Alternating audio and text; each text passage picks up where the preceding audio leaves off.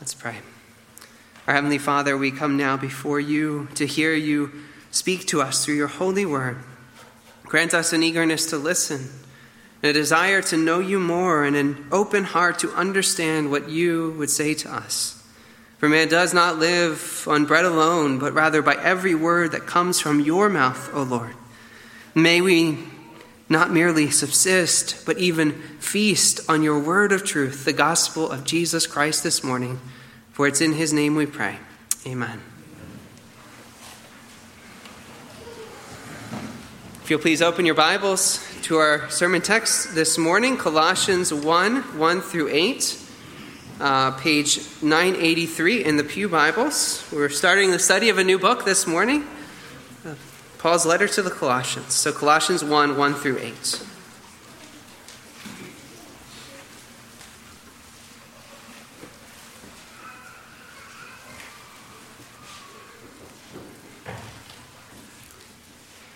So, here now, this is the holy, infallible Word of God. Paul, an apostle of Christ Jesus, by the will of God, and Timothy, our brother to the saints and faithful brothers in Christ at Colossae, grace to you and peace from God our Father. We always thank God, the Father of our Lord Jesus Christ, when we pray for you, since we heard of your faith in Christ Jesus and of the love that you have for all the saints, because of the hope laid up for you in heaven. Of this you have heard before in the word of truth, the word of the truth, the gospel which has come to you, as indeed in the whole world it is bearing fruit and increasing, as it does among you, since the day you heard it and understood the grace of God in truth, just as you learned it from Epaphras, our beloved fellow servant. He is a faithful minister of Christ on your behalf and has made known to us your love in the Spirit. The season of spring is a time when nature is emerging out of the slumber of winter. As the blossoms bloom, the world comes to new life. In the springtime, we see a promise of new fruitfulness all around us. After the heat wave we've had this past week, it may seem to you like we skipped spring altogether, but I assure you we are in the midst of spring. And you can tell when you look around and you see the grass growing, the blossoms covering the trees, the flowers starting to bloom. In this season of newness, it's appropriate that we're starting a study of a new book of the Bible, Paul's letter to the Colossians. And as we'll see this morning, this theme of new life, of bearing fruit, of increasing, stands at the very center of the passage we're looking at this morning. For this is what the gospel does as it goes out. It bears fruit and increases in the whole world. This morning we'll begin with a bit of introduction to the letter, considering the background and Paul's reason for writing, which will also answer the key question for us why study this letter? What do we hope to gain from it? What will we be learning and seeing as we look at Paul's letter to the Colossians? And we'll look at the opening two verses, the greeting, and what do we learn from that? And after that, we'll look at Paul's prayer of thanksgiving and see how this is an example that teaches us to always give thanks to God. Thanksgiving centered on the gospel, which bears fruit and flourishes wherever it goes. So let's begin with a little bit of a background introduction to this letter. You know of Paul as the great missionary evangelist who traveled throughout the Roman Empire founding churches. And then his letters were later written to encourage and strengthen and sometimes correct those churches. But Colossians is one of only two of Paul's letters written to a church he had not started himself. He had not even visited. The other one is Romans, which just so happens to be the last letter we study together. But even in the church in Rome, Paul knew many of the people there, which you can see by looking at that long list of greetings at the conclusion of the letter. But that's not the case here in Colossae. He seems to know only a very few so, how had this church come to be, and why was Paul writing to them? The church was founded by a man named Epaphras, whom Paul calls a fellow worker, a minister of Christ who had preached the gospel to them. So Paul knew Epaphras. He may have even been a convert of Paul's own ministry. And since he was from Colossae himself, he had taken the gospel home. He had preached the good news, and by God's grace, a church grew up around him.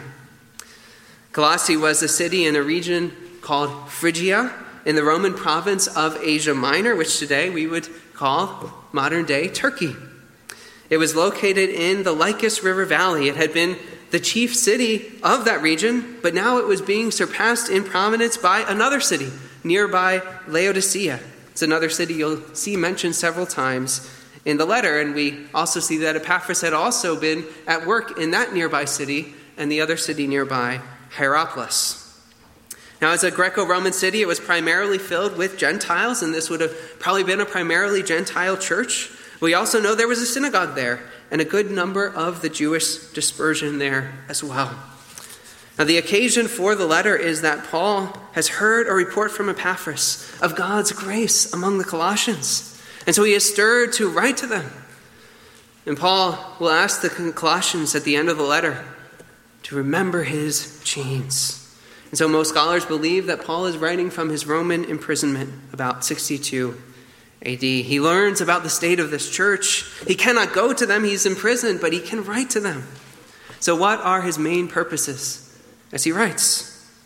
He writes on one hand to encourage them, to build them up, to strengthen them in their faith. As we read, we'll also see that Paul is deeply concerned that they may be led astray by false teaching. There's a problem in this church of false teachers who are denigrating Christ, of making less of him, of saying that you need other things besides Christ. You need to worship angels, you need to practice asceticism, you need special visions. Now, Paul will make clear you don't need all these extras. But his chief response is not to turn them aside from these extras, but to just put the focus on Christ to magnify his greatness, to exalt his preeminence, and to show his all sufficiency in all things. And while there's many more things in this letter, I would say that this, this is the very heartbeat of Paul's letter to the Colossians the preeminence and the sufficiency of the Lord Jesus Christ. And that's Simply put, why this letter is worth studying, that you might grow in your knowledge of your Savior to know that He is enough. Christ is all you need for this life and the next. As you prepare for this study, to get ready, to get excited for what is ahead, I would encourage you, perhaps this afternoon, perhaps in the coming week, take some time, read through the whole letter, even read it out loud. It'll take you only about 15 minutes. It's a short letter, but it is filled with the supremacy and the all sufficiency of your Savior. So, with that introduction in mind, let's look at the greeting in the first two verses. Now, in the opening verse, Paul is adapting the letter writing customs of his day, and he always adapts them to his own purposes. Now, today we often open the letter with the person we're writing to, dear so and so. And then the author will sign his name all the way at the bottom, all the way at the end of the letter. But here we see that according to the custom of his day, Paul opens the letter by first stating the author who is writing. And in fact, we might be more used to seeing this not in a letter, but in an email. When you open an email, you always see who sent it to you before you open the email. So that's where we might see this today. And so we read Paul, an apostle of Christ Jesus by the will of God, and Timothy, our brother. Paul here gives not only his name, but also his credentials. He is an apostle of Jesus Christ. Now, this term apostle means one who is sent, a messenger. But in the New Testament, this is also a very technical term for an office in the church. For those who have been personally called by the risen Lord Jesus Christ as eyewitnesses to the resurrection, as those who have been set apart as his official representatives, who are to proclaim the gospel and lay the foundation of the church. Ephesians 2:20. And we see how the Lord Jesus called him to this service in Acts chapter 9. And it was most certainly not something that Paul was seeking. As Paul writes here, it was only by the will of God. Only by the grace of God, for he was a persecutor of the church. And yet Paul was suddenly transformed by the power of God, by the will of God, to be an apostle of Jesus Christ. And since he was called to this role not by his own will, but by God's, since he is a representative of Christ Jesus, he's not writing this letter on his own authority, but by the authority, with the authority of Jesus Christ. And this applies to his original audience, but also to us as we study this letter today. This is the very Word of God, written by his apostle and inspired by the Holy Spirit. His authority as an apostle also helps with the question of how will he write this letter to a church that doesn't even know him?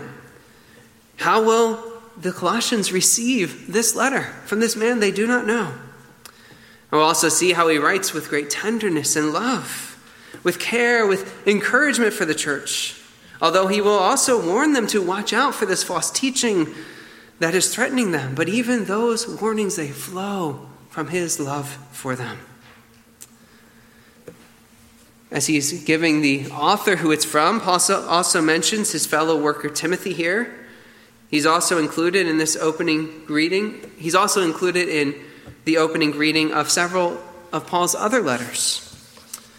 Now, although Timothy is in the in the byline, so to speak, this doesn't necessarily mean that Timothy contributes much in terms of co-writing the letter, although it is quite likely that he was the scribe who wrote this letter down.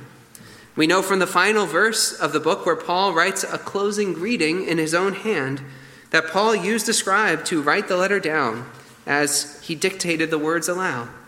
And so Timothy may likely have been that scribe.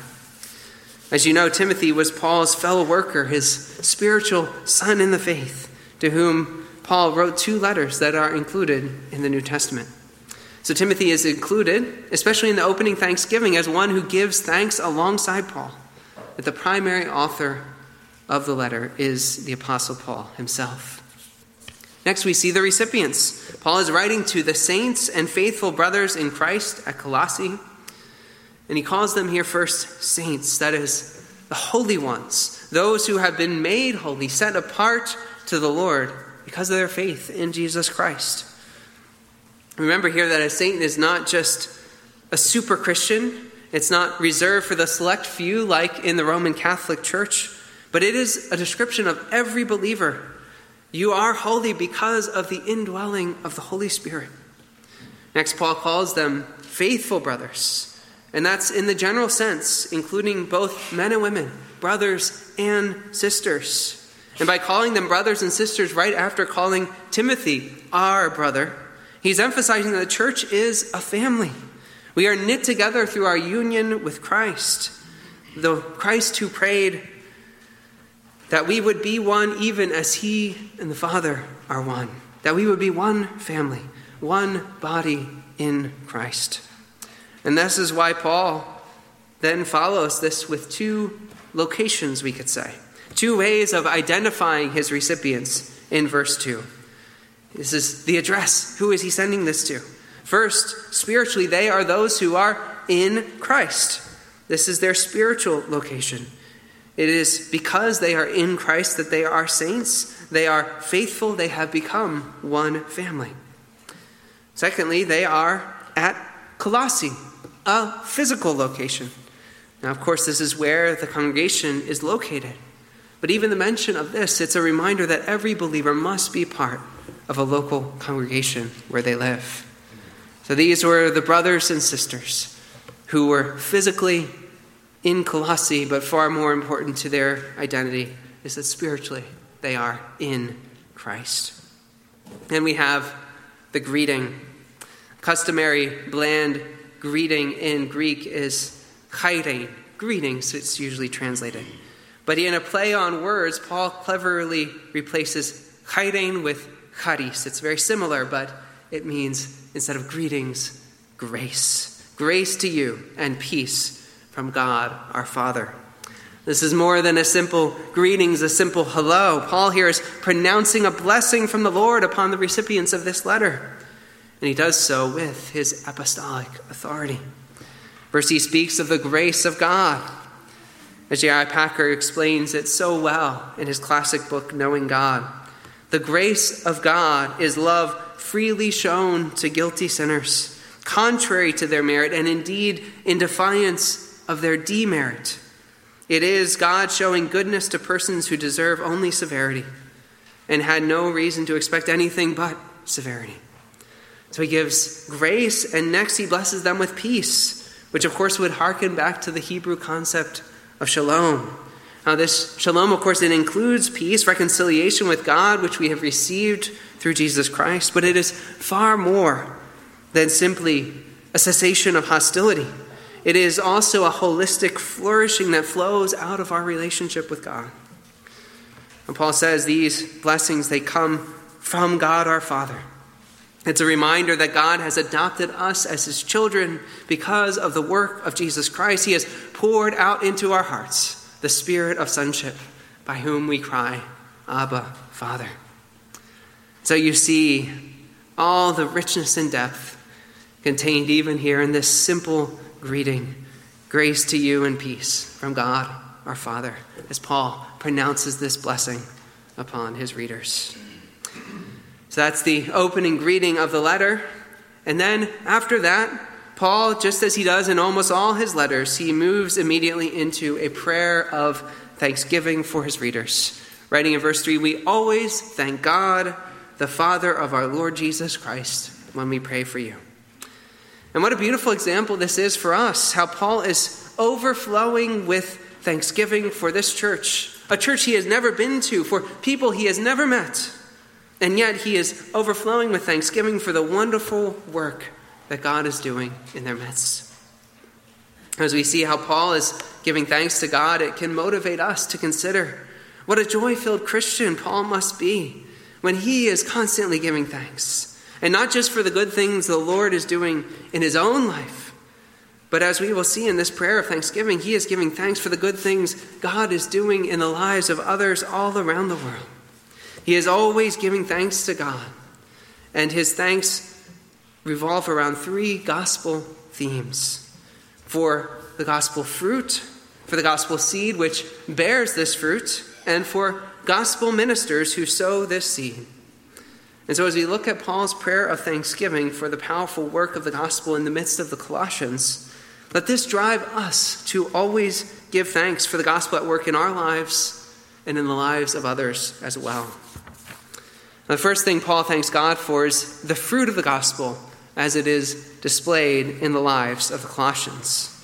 We always thank God, he writes, since we heard of your faith in Christ Jesus and of the love that you have for all the saints because of the hope laid up for you in heaven. Now, perhaps you've noticed this same triad of virtues. It's the same triad as in 1 Corinthians 13. So now faith, hope, and love abide. These three, but the greatest of these is love. Faith, hope, and love. These three are commonly called the cardinal Christian virtues. And they're found together not only here and in 1 Corinthians 13, but in all seven times in Paul's letters. Yes, they are virtues, but here I want to speak of them as fruit because they are produced by the gospel at work in a person's life. Paul first gives thanks here for their faith in Christ Jesus. And perhaps of the three, this is the one that you might be least likely to think of as a fruit of the gospel. But think about it this is the very first fruit of the gospel seed. As we saw earlier in Romans 10, Verse 17 faith comes from hearing, and hearing through the word of Christ. This is the very first fruit the gospel produces in a person's life. And it is the foundational fruit. For by grace you have been saved through faith, Ephesians 2 8. It's only after you receive God's grace through faith in Christ, after you have received this salvation through faith, that other spiritual fruit then follows and blossoms and blooms in a person's life. Now, later in the letter, one of Paul's chief purposes will be to strengthen the Colossians in their faith, to keep them from swerving from their faith in Christ, to continue steadfast in Him. But here he begins by simply giving thanks for their faith. Now, second, Paul gives thanks for the love you have for all the saints. For Paul, it's faith alone that saves, faith alone that justifies. But that faith that saves, it never remains alone. It always works itself out in love. And that's exactly what we see here among the Colossians. In particular, Paul highlights their love for all the saints, for all their brothers and sisters in Christ. He'll bring it up again in verse 8, speaking of how Epaphras had told him about their love in the Spirit. Now, in the gospel, we come to know about God's love for us, his incalculable love in sending his own Son to die for our sin. In Romans 5 5, Paul writes, God's love has been poured into our hearts through the Holy Spirit who has been given to us. God's love working in the heart of a believer, it transforms us. It, it, it works so that we respond not only in love for God, but also in love for one another. Here we can't help but think of Jesus' words after he humbled himself and washed his disciples' feet in John 13, where he said, A new commandment I give you, that you love one another. Just as I have loved you, you also are to love one another. By this, all people will know that you are my disciples, if you have love for one another. This love that we have for one another. It's one mark of a true believer, one evidence that the gospel has truly been planted and taken root because you can see this fruit in a believer's life. And Paul, he saw this fruit in the Colossians and he gave thanks. Third, Paul gives thanks because of the hope laid up for you in heaven. Perhaps you've heard before that biblical hope, it's not just a wish, it's not just a dream, it's not a maybe, someday, possibly. Rather, it is based on a future certainty. And that's certainly true in general, it's true here.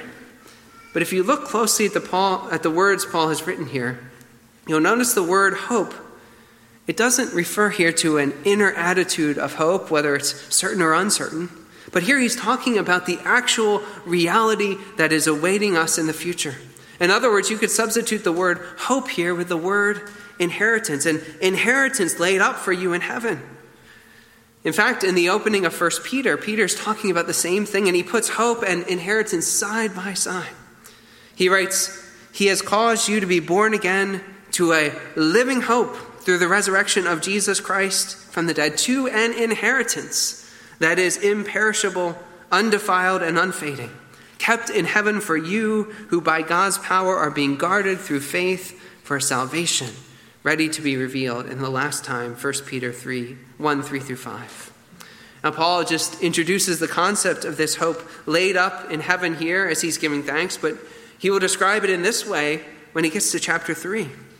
If then you have been raised with Christ, seek the things that are above, where Christ is, seated at the right hand of God. For you have died and your life is hidden with Christ in God. When Christ, who is your life, appears, then you also will appear with him in glory. This is Paul's way of speaking about our glorious future resurrection and the life to come in the new heavens and the new earth at the return of Christ. This is our future hope. And so, Paul, he gives thanks for these three things for the faith, the hope, the love of the Colossians, the fruit of the gospel at work in their lives. So I ask you, do you give thanks to God as you see the wonderful fruit of the gospel? The fruit the gospel is bearing in your life, and not only in your life, but in the life of others around you.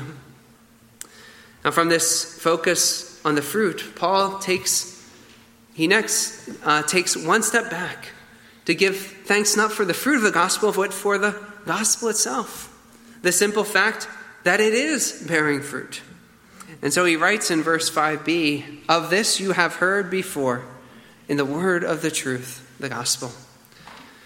The phrasing here, it's a little awkward in the English, but clearly Paul is continuing the thought from their hope. Where did they get that hope from? From the gospel, which Paul describes as a word of truth. A word of truth, this phrase, it emphasizes the complete reliability of the good news of Jesus Christ. It is true because it is from God, and it comes with His trustworthiness and authority. Now, in a letter which Paul will be so concerned about false teaching, it should stand out that Paul introduces the gospel as the word of truth. Paul then continues to describe this gospel, verse 6, which has come to you as indeed in the whole world.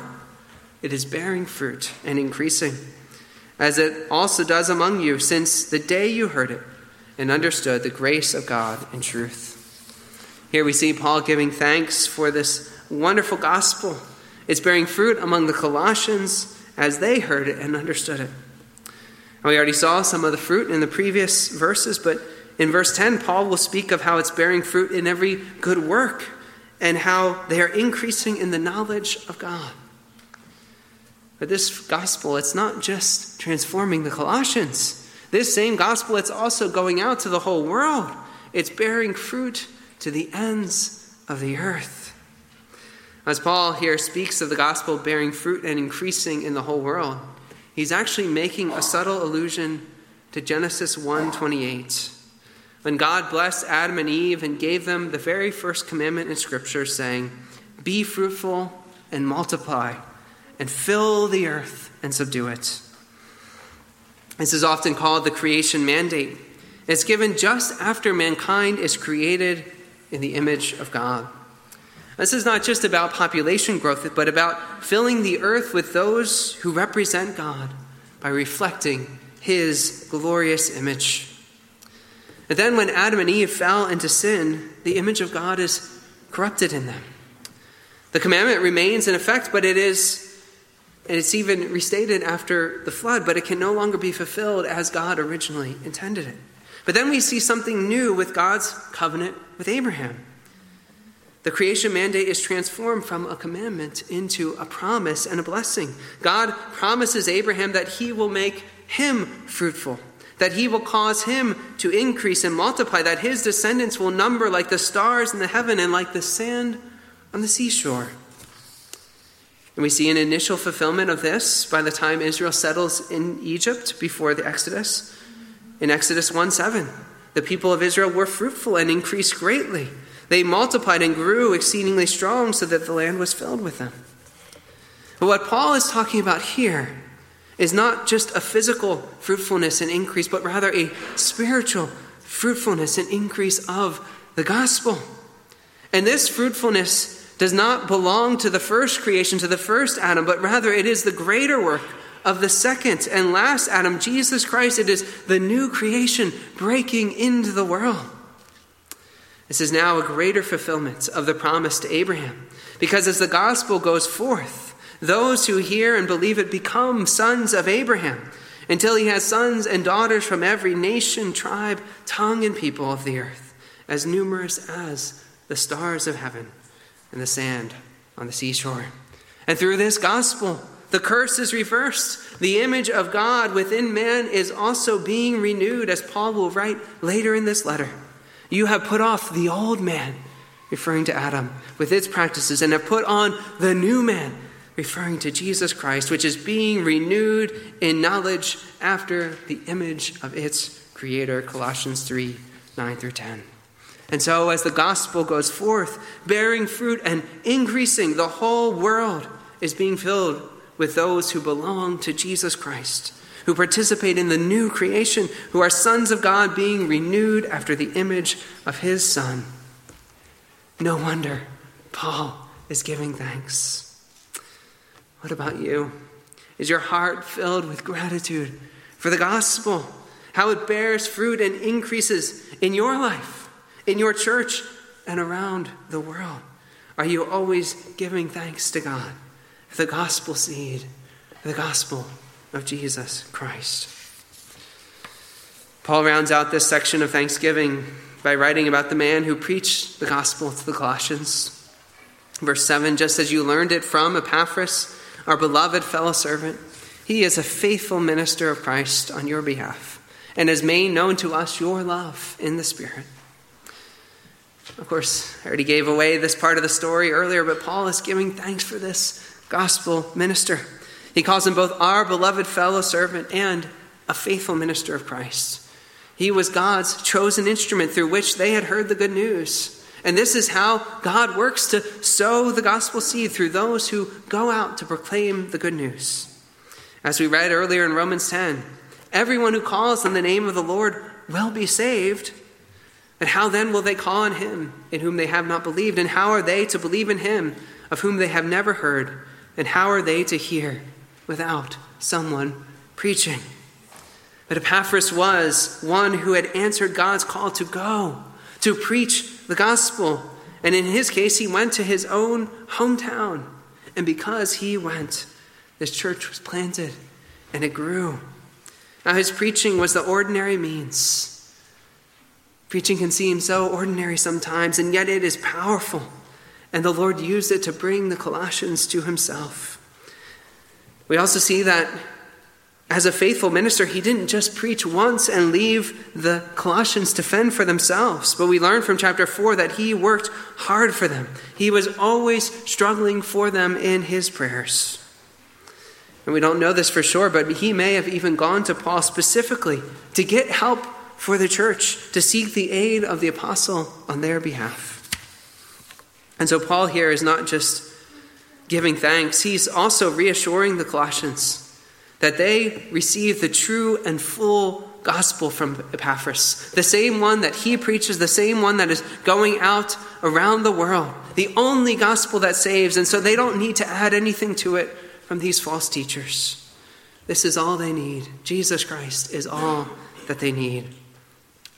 And so Paul constantly gives thanks to God for Epaphras, this faithful minister of the gospel. And Paul here is an example for us to give thanks to God for those who preach the good news to us. As we step back and we consider this whole prayer of thanksgiving, we see how it is all centered upon one thing the gospel, the good news of Jesus Christ. Paul gives thanks for the gospel itself how it is bearing fruit and increasing. And he gives thanks for the fruit it produces and for those who proclaim it.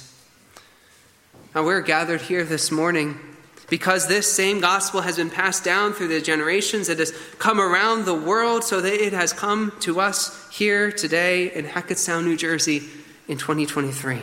It is still bearing fruit and increasing as it is proclaimed by ministers of Christ here and throughout the whole world today. For this, we should give thanks. We should rejoice in the Lord, both for his work here in our midst and around the globe. And as we see in Paul, he gives thanks not only for God's grace among those whom he knows personally, but even for this church he had never met. And so, you, as you hear the news of the gospel advancing, even on the mission field, on faraway places, give thanks to God for his life giving gospel. Christ's kingdom is advancing.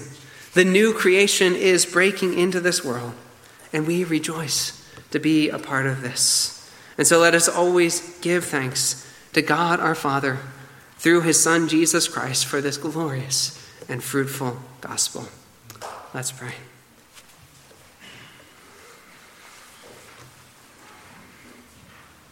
Our Father in heaven, we give you thanks and praise for the good news of Jesus Christ, that you have sent your only begotten Son to take on flesh, to live a perfect, sinless life, to die in our place on the cross, bearing our sins, and to rise again and reign forever. We thank you that you have given us the gift of faith to embrace Christ. We thank you that this gospel seed is being scattered to the ends of the earth, that others might hear and believe and receive forgiveness and eternal life in him.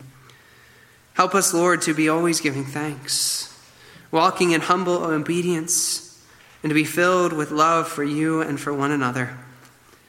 And may we be strengthened to persevere through our hope laid up for us in heaven. Lord, we pray that we would glorify you in all that we think and do and say, for we pray it all in Jesus' name. Amen.